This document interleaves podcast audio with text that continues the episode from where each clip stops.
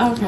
All right, we have MCHD District 1 Chief Curry and her team. And what we'd like to know from you all is what, what do you want to tell the world um, to make it a better place, to make operations smoother for everybody? Okay, uh, so first of all, I, I think we'll start out with just kind of who we are and, and our tenure here. Uh, so I'm Chief Curry. Uh, I've worked at MCHD for um, 25 years. Um, so I've kind of seen a range of all sorts of things. Um, and then we'll let Kelsey introduce herself. So I'm Kelsey Adams. I've been here for five years. I'm an in charge paramedic. So I am assigned a unit and I am in charge of that unit. And I'm Evelyn Martinez. I am an attendant paramedic for MCHD. Been here a little bit less than four years, and I basically am still in the learning phase. So I think we all have a little bit to offer uh, as far as experience. Um, you know, all of our experiences have been a, a little bit different um, based on our tenure. Um, our roles are, are different, um, and so we kind of all have a little bit of different ideas of how things should should go. So I think Kelsey Kelsey has a lot to offer to this group. Um, she's engaged. She's uh, she's engaged in lots of things, and, and one of her most recent uh, engagements is uh, on the EMS committee, which which kind of is the voice uh, of the field staff um, to the board and to the leaders. Um, And so she's really she's really on board with trying to um, bridge the gap between the field, the board members, which which help make decisions for the service. Yeah. And for that, I would say um, for the members of Montgomery County Hospital District, the people who reside here, if you're interested in knowing where your taxpayer money is going, uh, I would encourage you to go to the website, listen to the board meetings, so you can see and actually listen to what we're doing and where your money is going. Field employees can bring that information to them, just so we're all kind of on the same page a little better. We also are the voices for the field crews or that we work with. So our big focus right now is we want mental wellness, we want morale. It's a great MCHD is I take a lot of pride working here. I'm proud to be a part of this service and I am so happy for the opportunity that I get to be on in this position to speak for the people I work with. Um, right now, one of the big things we're working on is trying to kind of look around other services, see the kind of schedules that they're doing, and trying to take bits and pieces of those, and then see if we can implement it here, just so we can give the crews the best chance they have to succeed on the objectives we've been tasked with. Um, it's a real fun group. It's really cool to hear everyone's input, and I'm really proud to be a part of it. And I think the county's growing. Isn't that true? Oh, absolutely. Yeah, the county is growing faster than we can keep up. Um, I mean, that's one of the things. MCHDs, we're big. We're a big service. Um, we do lots of big things, um, but we have to move forward. We have to have forward motion. Um, and I think that's kind of where we are in what, what Kelsey's kind of hitting on. uh, That, that that this group is kind of focusing on right now is how do we have forward movement with good morale um, and rested crews, and so that's that's their big goal right now is to try to find a middle ground for that. On a business aspect, it, it's costly, um, but also it, it's kind of the risk versus reward, right? We we have to sometimes take a risk um, to make things better. Um, I think, like Kelsey said, this is a great place, right? I've been here for 25 years, and I didn't stay f- because it was a terrible place to be. um, you know, the, these two ladies, you know, they they're great employees, and so for me, I want to do whatever needs to be done to keep them here. You know, because when I leave, I need Kelsey to take my place, and when Kelsey takes my place, we need Evelyn to take her place, and that's kind of how we need it to evolve. And uh, if, our crews are worn out, um, they they lose a lot of the the the drive Right. um, just because they're exhausted. Um, so I think that's kind of where where this group is is right now. Is how do we keep our people healthy, uh, whether that's physical health, which, which which all of that ties into mental health, which is you know part of like it's been it's been very enlightening today having you. Um, and, and being able to talk to you about about those things because because sometimes that kind of gets pushed to the to the back burner uh, especially for us like for Yeah. EMS you know we we take care of everyone so who takes care of us, right? And so that's what we kind of have to focus on. Um, and those are some ways that improves our, our mental health is is rest, you know. And how do we do that and still run a business, right? Because we still we have a job to take care of the county, to take care of our people, our citizens. Because I, I think, like most times when people talk about uh, mental health relating to EMS, fire department, law enforcement, military, whatever it may be, they're looking at it from a standpoint of um, post traumatic stress disorder um, or how we cope with the things we see. And that, tho- all those things are very necessary, but we also need to look at it from a standpoint of work life balance, their engagement while they're here. Do they feel like they have time to decompress when they are away from work? Those things are just as much mental health as the post traumatic stress disorders or the bad situations that you see. And I think it's it's overlooked and kind of overshadowed by the traumatic stuff. Now, one thing I've noticed, and tagging along today, is there's a lot of calls that come in over which you have zero control. That if if the pub- public was doing a better job of prioritizing, it wouldn't be filling up your day with distractions. So, is there some priorities you could like to share with us about maybe if, if callers uh, or citizens have some concerns or problems in the family, maybe some alternate people they could alternate resources they could call on or plan ahead for like have a bottle of ibuprofen in the house right for a child's fever things like that. You guys like to comment generally? Um, unfortunately, when when you feel you have an emergency, we will obviously still show up. Um, our part of our job, yes, is showing up during an emergency, but it's also part of when something as minor as having ibuprofen in the house. Part of our job is educating the parents as well. So this first time, yes, we might go ahead and just go ahead and take the child. Let's go ahead and give them ibuprofen on the way to the hospital. But maybe for the next time, while we're transporting, we'll let them know if you do A and B, it will help you here, and then we can hopefully stop that call in the future and save it for a more um, emergent occasion, I guess.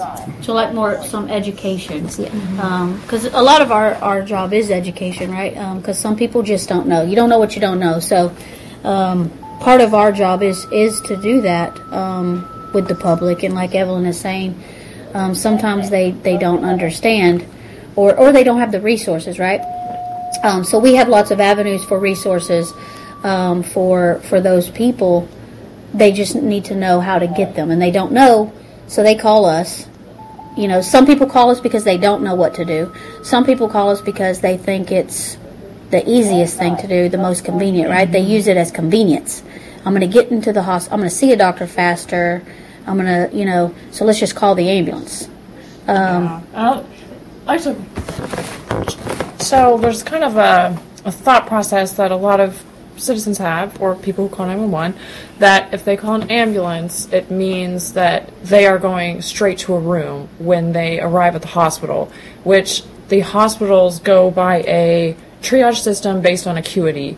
So when we arrive at the hospital and it's nothing against it's nothing personal if you are taken to the lobby and it's nothing that we did to to put you in the lobby so i see a lot of times patients will get frustrated with us about like well why am i going to the lobby and they they think that we didn't have their backs which at most times it's out of our control it's a triage system and there might be 10 people in front of you that are ranked higher on the acuity scale of life threats than your current complaint.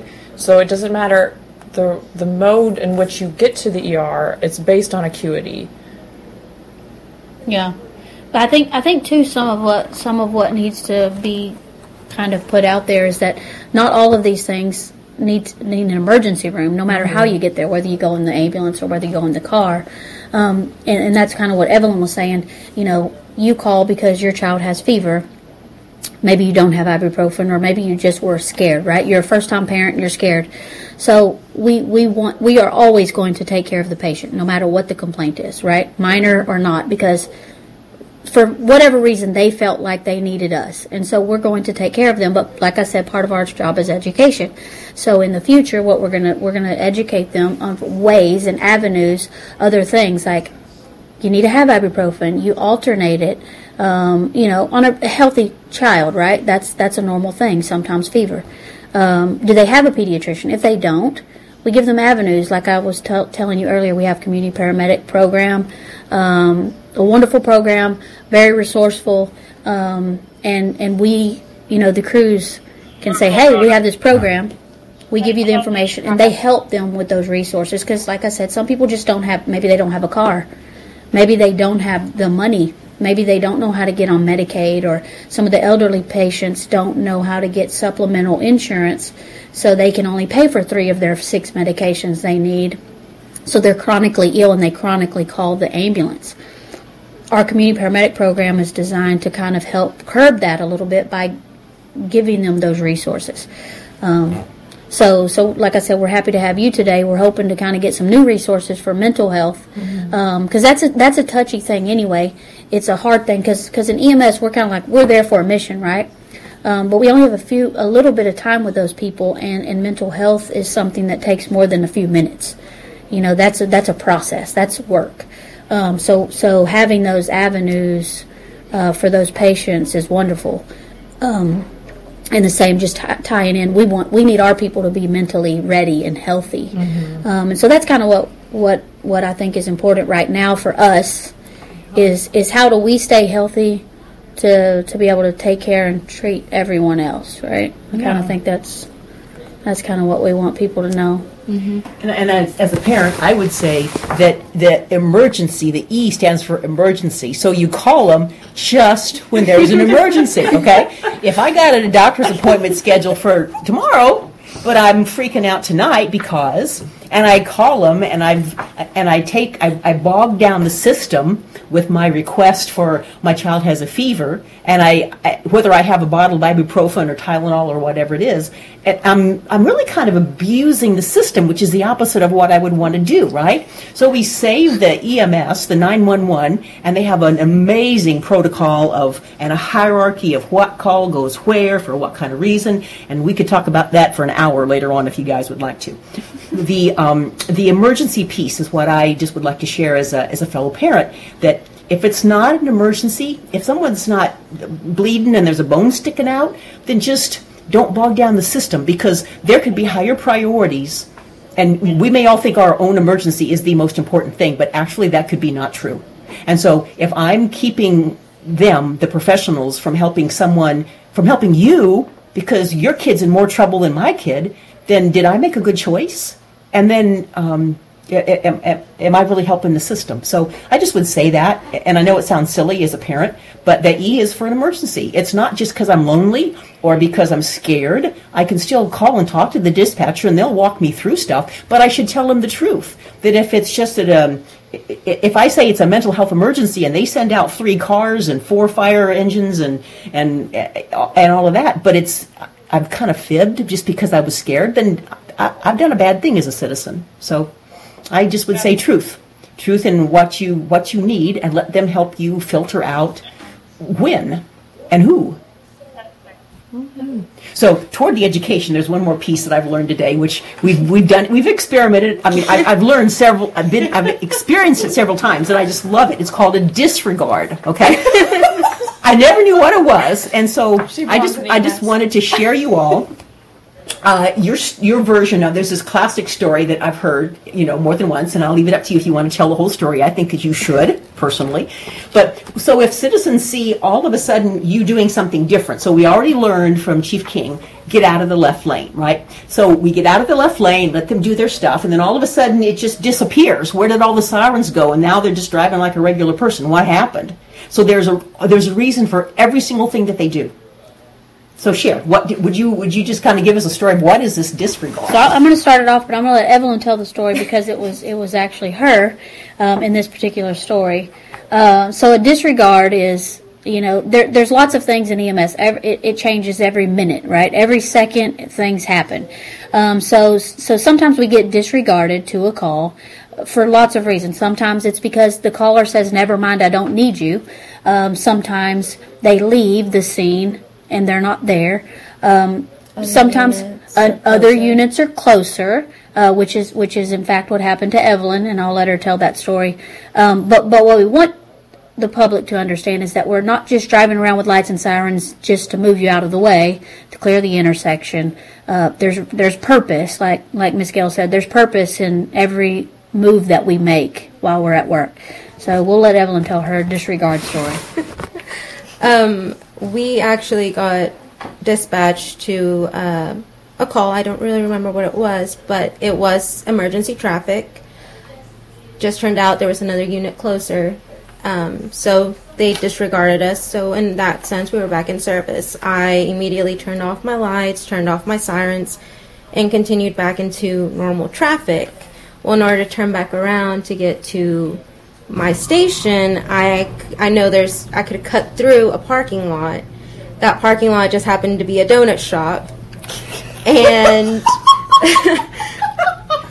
we going about our merry day. We everything was fine, and later, Chief Curry made it uh, aware to me that actually someone in a civilian called our dispatch and wanted to know why my the medic unit that I was on was riding emergency traffic to the donut shop at that moment. So no, we weren't trying to get emergency donuts at that point. Um, Although sometimes although sometimes we do need them that could be a good idea, right? we didn't have to have them at that point, but things happen that are out of our control. since we we're just kind of go with the flow of the county at that point. Um, we don't. Personally, I would rather not go emergency traffic because it can cause more harm than good sometimes, especially during high traffic hours. I don't like pushing cars out of the way, um, especially when they feel like they don't have anywhere to go. Intersections, especially, it can be really dangerous, especially in um, with emergency lights on. So, trust me, I'm not trying. None of us are trying to get anywhere um, unless we're actually going to a call or running an, an actual emergency to the hospital. So if you see us turn off our lights and continue on with regular traffic, there was just a change in what we originally had been dispatched to. Like you said, we got disregarded either to a different call that is now non-emergency, or they just We Whatever reason. We're right. not needed. So when I call in on 911, it goes to the dispatch, that, and then it, it there's a, a three prong place it may go to, and it has a lot of. Um, there's a new, this really cool new computer system that uh, that we got to tour today, that I got to see, of of how it's um, uh, detour. I mean, the, the call is set to the right spot. And you really have no control over when you're called. No. And then you have no control over when you're uncalled No. which is what a disregard is. It's like, never mind, we got somebody else there, or something changed, and we want you to go do something else. Correct. And I've also seen you all drive very cautiously through the intersection with your, uh, you, you may come screaming up to it, and then the lights go off, the sirens go off, and you just proceed with caution through the intersection for all of all of those citizen reasons, and then maybe depending on what your situation is, you might resume again on the other side, mm-hmm. right? So again, it goes back to that every single thing, whether they go fast, whether they go slow, whether they question your child is- in anything that they've done or do, they have methods, they have reasons, and they may not have time to explain it all to us, but they're professionals and it's a honed art. It's a honed art of interrogation and getting the information that you need to best serve every citizen that you that you that you rescue. Agreed. Yeah, that's Yeah. very well worded. Very. It's got nothing to do with getting to the donut shop before you take them all. either. Oh. So how about another, since we're, we went serious and then we mo- went to a moment of levity, is there any, any reason for which the citizens should maybe just not call 911? Are there some, some situations where they should just wait and check with somebody else the next day? That's a hard question to answer because um, just just like Evelyn I think said earlier, you know, everyone's emergency is different, and and to them sometimes it is the first you have your first child and something happens or they have a fever or they're vomiting or they they're just kind of lethargic right? That's the first time you've ever experienced that. Now as a parent i'm a parent that can be scary if you've never had that before right? For us we're kind of like eh, it's fever you know even even like for evelyn she doesn't have a kid but she's not stressed out about that. But for a first time parent that can be scary. So we don't we we never want to discourage people from calling. Uh, what we want them to do is use common sense. So what makes sense right? Um, if it makes sense that your child has a low grade fever maybe they're you think about those things like maybe they're teething maybe they're this.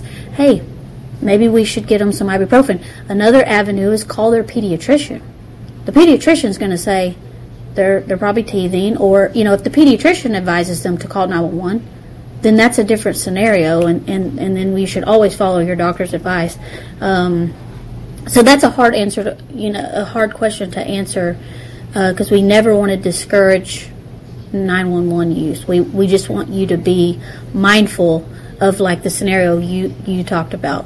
There are emergencies that that are life and death. And if we're tied up on something that is not right we may we're, we're always going to get there. But we may have a there may be two minutes later right that the closest ambulance now is two minutes um, from your child that just fell in the pool right or your grandparent that's in cardiac arrest. Um, so if we're over here with something that that they could have taken them to the doctor, right? They have doctors, um, a doctor's appointment, those type of things, and now we have a kid that that the family's doing CPR on while they wait an extra two minutes. That's a big thing. That's a big deal. That is life or death, and that changes a lot of people's lives. Um, the, the family, the child, the crew. Okay, the crew now has to live through that. That's mental health for the crews, right? Because they that's a call they'll never forget, right? It sticks with them. They can they they're resilient, um, and they are. They're they're good at what they do, right? Our our paramedics are good at what I they do. I would say they're stellar. I mean, I'm so impressed, I couldn't even put it in words. but but those things take a toll on them, right? And so to take care of the next patient, we need them to be able to to be mentally well. So we, we have to be supportive, whatever way that is, from the from the people that call 911 to us, right? To the dispatcher, to the paramedics that show up. We have to support each other to take care of Montgomery County, to take care of each other and our citizens. So And all the reports that are written, right? All the, all the documentation that you all have. that's that's time consuming. Mm-hmm. It's it that's also, you know, it takes a toll on them because even when the call's over, they have a lot of work to do. Right. They have a lot of work to do. Um, so they don't just get to be like, oh, it's over and, and we're done. You know, there's restocking, there's the report, there's there's lots to do. So to, to have a minute to decompress is almost doesn't happen until they actually go home. Um, and they work 24 hour shifts. Most of our crews do. So it's a lot. It's a lot. But they they they're resilient. Well, it's been a phenomenal day. Um, and on behalf of all the citizens that you all serve, let's, I'm just going to say a great big old fat thank you to, and all of the crews that, that we've got a chance to talk to today and all the resources to see. Um, we'll be glad to um, continue these. If you all out there listening to this, if you have some burning questions, ping us back. Um, we'll follow up on this in any way that we can.